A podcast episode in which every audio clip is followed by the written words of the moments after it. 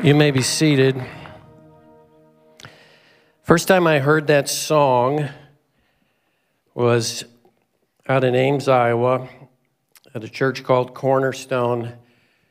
And the group of people that were committing to come into Columbus and help start this church were there to be commissioned by that church.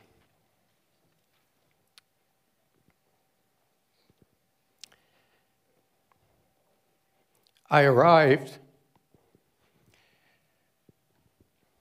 massively discouraged. Bonnie and I believed that God was calling us here. We quit our my job. We made the arrangements. We had one little small problem. We couldn't buy a house. Uh, I don't know if you were a part of that market, but we just kept getting lose the bid, lose the bid, lose the bid, lose the bid. And we, on the way out the airport, a house we were super excited about, we literally were moments away from taking stuff down to the car to fly to Ames. We got the call, bid. And that was the bid that I really was unwise in the amount of money I was going to take out of different areas to get us in a house. And I thought to myself, I don't know what to do. I, I don't have any money. And, and the person who led it said that uh, she wanted us to think about something for us that just seems impossible. Some care, some concern, some something. Um, I'm not easily, that kind of stuff sometimes feels awkward for me. And I started to think about the house. And that's what we sang. And I remember my time with God during that to say, you literally could speak a word and we will get a house. And I need you to do that. And I think Bonnie and I still walk into that house on a regular basis, overwhelmed. And every time I sing this song, I think of all, not just that, but all the times in my life I knew God spoke into my life and moved people's hearts, the forces of nature, the events of human history to uh, accomplish that. So thank you, team, again, for reminding me of that. Uh, welcome, again, to those of you. If you I've not met you, I'm Dwight, one of the pastors here at the church, and I read a quote recently that really grabbed my attention in light of what I uh, have been assigned to talk to you about today. And it said this, it said, someone who truly loves you sees what a mess you can be, how moody you can get, and how hard you can be, uh, how hard it can be to handle you, but still wants you. And I thought to myself, that is the perfect statement for what we're going to talk about today, and that is uh, conflict in the family, conflict and communication. I think no one in this room would argue with me if I said to you, started off by saying relationships are hard, complex, and immensely complicated.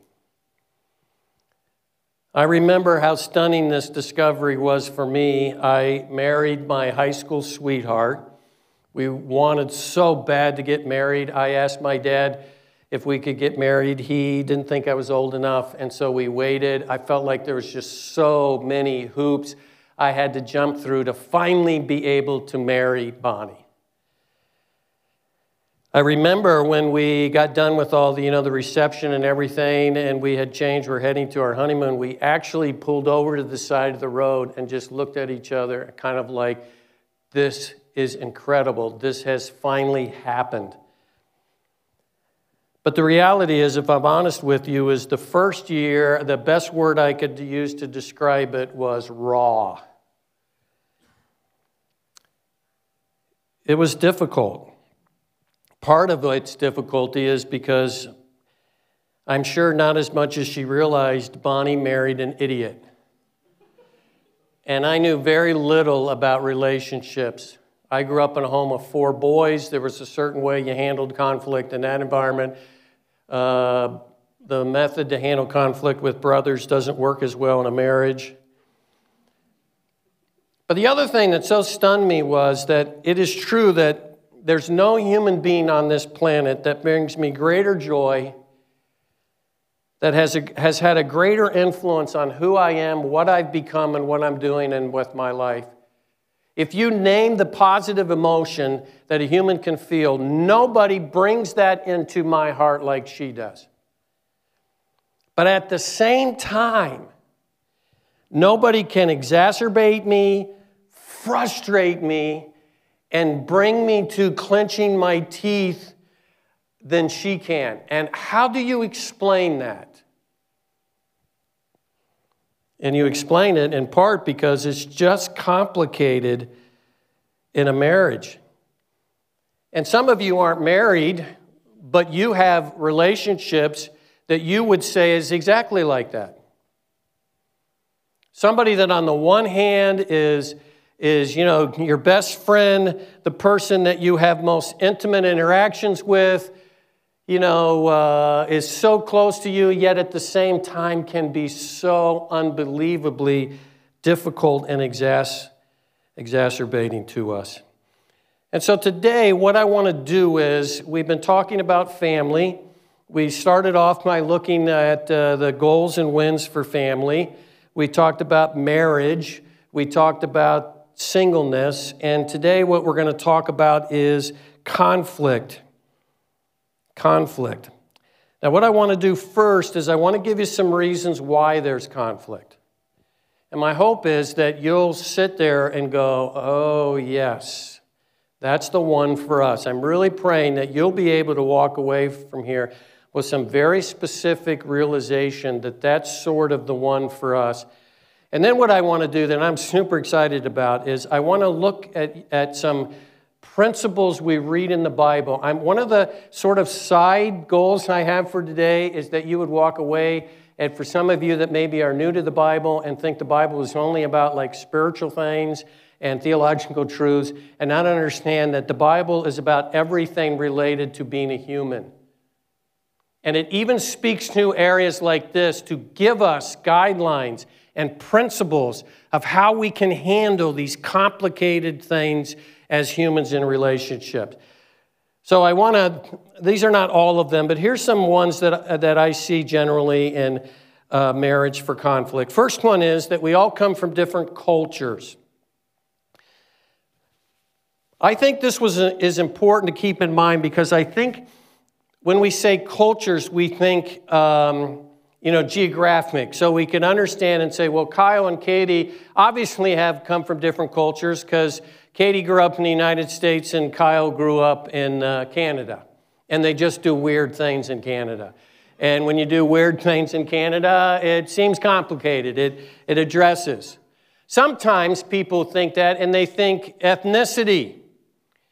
And it's true that different ethnicities coming together can create some conflict over ethnicity.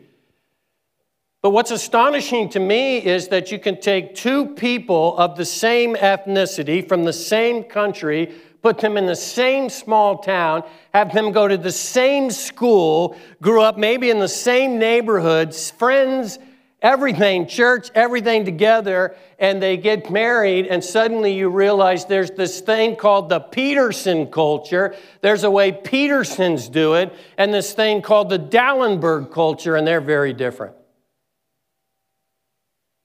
It can be things like we wanted to teach our kids how to respect grandpa and grandma. So one of the rules was, I would say to them, this was for my dad, if he walks into the room where the T V is, who's ever sitting in the most comfortable chair gets out of that chair and has grandpa sit in the chair. And if there's a remote, I don't know that we use those so much anymore, but a remote, whatever you're watching on T V doesn't matter. Grandpa gets the remote and we watch whatever grandpa watches. At some point during that, grandpa's going to say, what kind of ice cream do you have? And when he does that, you stand up and you say, grandpa, do you want me to get you some ice cream? He's going to say, no, no, I just wanted to know what kind you have. And if you don't know what kind you have, you go to the freezer, you find out what kind you have, you come back, and you say, these are the kind, I want to get you some. And he's going to say, no, no, I'll get it myself. And you say, no, I will get it for you. Now, let's suppose Luke goes over to his friend Ross's house, and he comes home, and I say, how did it go? And he says, you can't believe how disrespectful those kids are to their grandfather. And I'm like, wow, what in the world happened? He's like, well, first of all, we're watching T V, and his grandfather came in, and nobody moved out of their seat.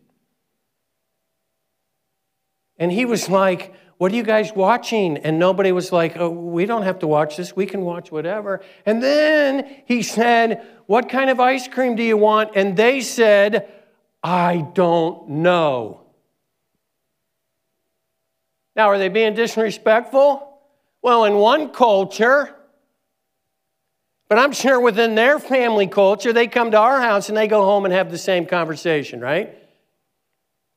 It's difficult to blend that. We actually have in the Bible, there's a book called Acts that was written by a man named Luke. And in the early church, they started to have this uh, kind of conflict because people were getting saved from all sorts of different con, uh, cultures. And they come into this church and they're struggling to figure out how we're going to do church with all these different Uh, cultures, and they actually, there's another example where the Bible gives to us specific guidelines of how to do church as it relates to these kinds of things.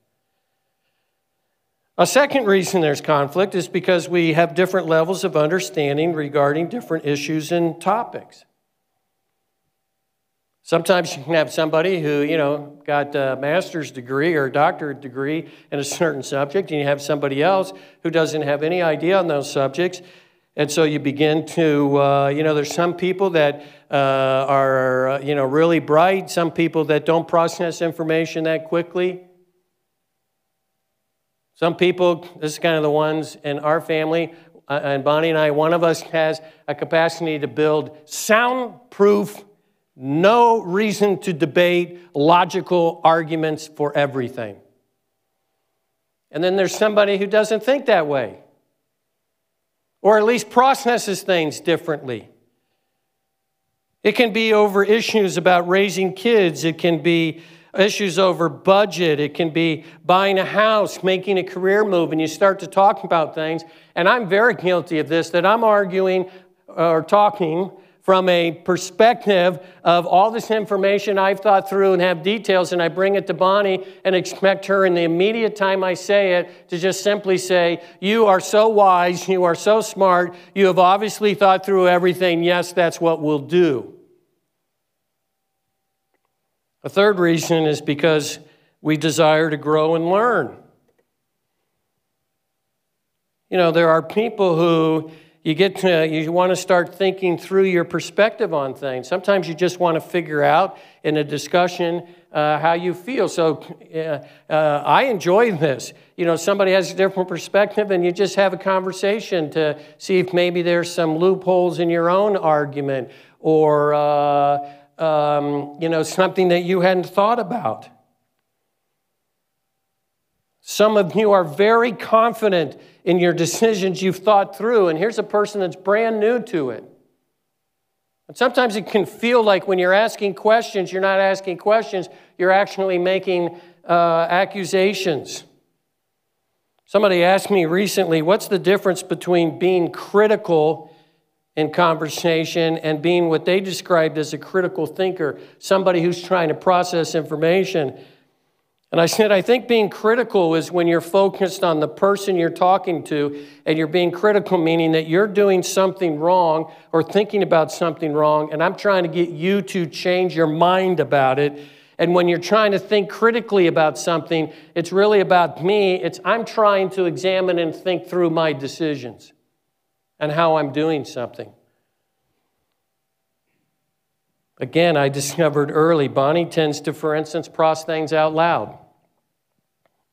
So I think this literally happened early. It's like, uh, hey, what do you want to do for vacation? And Bonnie would say, uh, hey, let's go to Hawaii.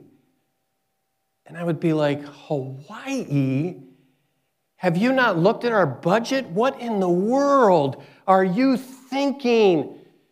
And I would go through all these things, and suddenly I realized, in fact, I read a book that was talking about this, and I read that, and I'm like, that's exactly what happens to us. Bonnie tends to process out loud. There would have been a time where I would have thought to myself, hey, I'd love to go to Hawaii for vacation, but I would immediately think through and process and cross it out. So I'm not going to verbally throw that suggestion out there because I've already worked through it.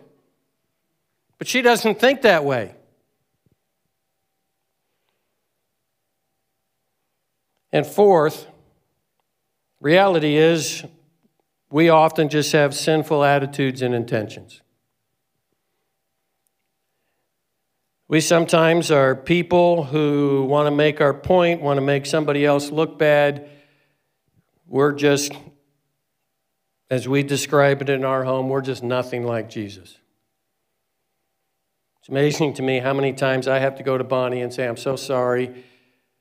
That Jesus would never have used that tone. Jesus would never have argued with you that way. I'm just not like Jesus. And I think there's something that I want you to pick up on because I think this will really help you in your understanding of conflict, because you could be like me who thinks that all this conflict we're having is an indication that we need serious marriage counseling. We've got serious problems. And the reality is that three of the four have nothing to do with any kind of uh, selfish, sinful kinds of things. They're just natural things that happen. And if we can learn to respond to them, then instead of what often happens, conflict leads to everything horrible, to separation, to hurt. That was another cultural thing. Bonnie grew up in a home where conflict always led to something negative. It always led to separation. It led to divorces. It led to sometimes other kinds of behavior that just wasn't good. And I grew up in a home where it wasn't always pretty, but I didn't see conflict in the same way. So that was another thing. Even, even conflict became a conflict in our home. We'd start to have conflict, and Bonnie would just want to re- resolve it, just want to reduce the tension. If she needed to say, I'm sorry, and she didn't even think, she just didn't want our relationship to go there. But the great news is that God has given to us, in the writers of the Bible, strategies that will help us take these conflicts, even the ones that sometimes come from our own selfishness and our own pride. We can enter into them, and they can become things that actually grow us as individuals and actually grow us as a couple. Let me give you a few of them. Here's the first thing you can do. The first thing we can do in conflict is cover it with love and believe the best about the person, and just determine that we're going to be gracious and generous.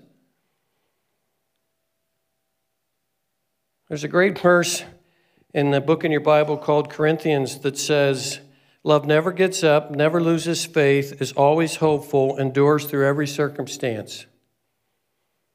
I may not know what the motivation is for the comment, but I certainly can assume it's a good thing.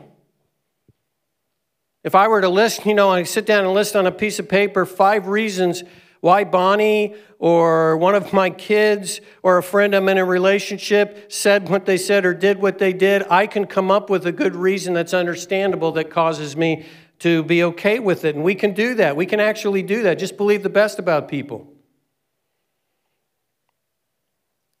In a book in, your, in the Bible called Romans, we read this verse. It says, so let's stop condemning each other. Decide instead to live in such a way that you will not cause another believer to stumble or fall. It's just, again, just decide that I'm not going to make an issue of this, and I'm going to believe the best about somebody, and we can continue to work on this.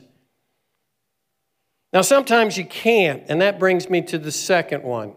Sometimes it's, maybe the issue is too significant, or it's just a burden that keeps weighing you down.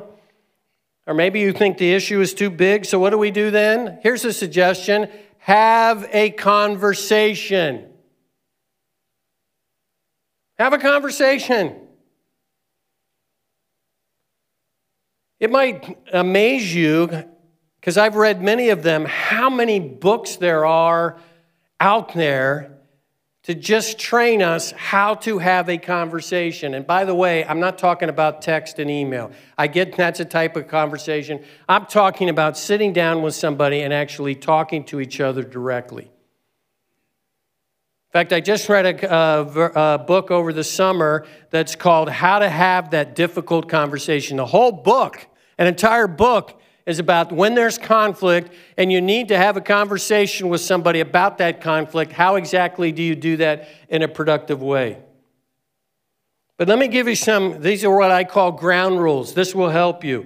You're having this conversation to seek to understand, not undermine. This is about me trying to understand what Bonnie's feeling, what she's thinking, not to take her arguments and rip them apart so that you'll agree with me. I'm having a conversation to do an investigation, not to make an accusation. I'm trying to investigate and figure out what's going on here. Can you help me? It's so simple to say, you did this, and it appeared to me this way or made me feel this way. Can you help me understand? Can you give me a perspective as opposed to putting your finger in their face and saying, you did this? To make a determination, not perform an interrogation. I'll be honest with you, I conducted myself in a way that early in our relationship it became difficult because, again, I, I, can, I can spin words and I can build arguments and I can basically have an argument to make sure whatever happened that I come off the good guy and you come off the bad guy. And it took me a while to actually, first of all, believe this in general and communicate to Bonnie that I wanted to have this, this uh, conversation so that we could determine what really happened. And have her share with me so that we could do that. And this is really my favorite one in marriage, and that is to have a discussion, not a debate. Debates about winning and losing. Discussions about understanding. And imagine again, if you go to what we talked about before and we believe the best about people and we just enter into a conversation. There's actually a passage in the Bible in the book of Matthew that provides for us a model for this. And it actually talks to us about the fact that you have a conversation with somebody, and if that conversation doesn't seem to be going well, then have people help you. Have people listen to you. And again, this isn't a kind of thing that I bring my buddies that are going to, you know, add more weight. So now three of us are pointing the finger. This is about somebody who can be neutral and really be able to figure out what's going on there if, it, if we need to. You've heard Luke mention here, those of you that have been visiting for a while, a method called O I C, which is a great thing for, to do this.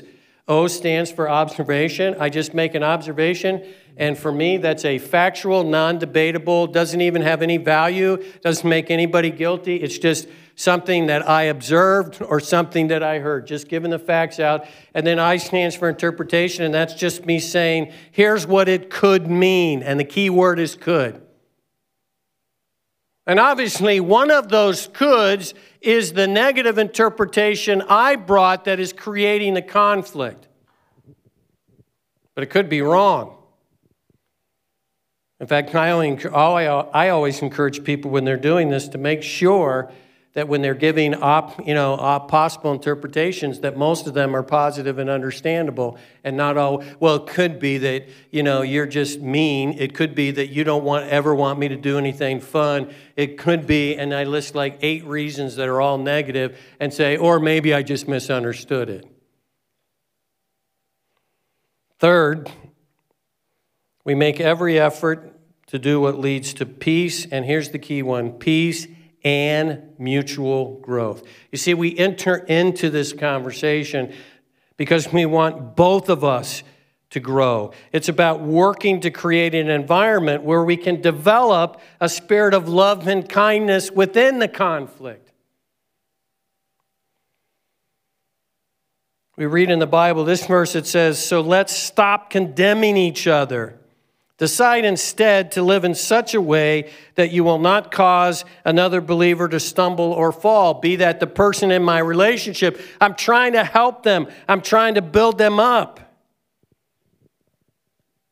And think what would happen if we actually entered into conversations to try to lead to peace and both of us growing and both us becoming better, as opposed to get my way or get what I want or get you to stop doing something. As opposed to trying to help each other grow. I have found Bonnie to be so helpful to me because Bonnie's somebody who can speak into things for me. She helps me process things. But again, what happens in, in marriage often, or family, even between husbands and, and really all relationship, is that something happens and there's this conflict. Well, how do we decide what's really going on here? Well, the only way we can really decide that is have a conversation. But willing to, at the end of that conversation, me conclude that I was the one that was wrong, and maybe Bonnie's the one that's wrong, or maybe Kyle's the one that's wrong. But the only way we can find out is have a conversation. Fourth, bear with each other.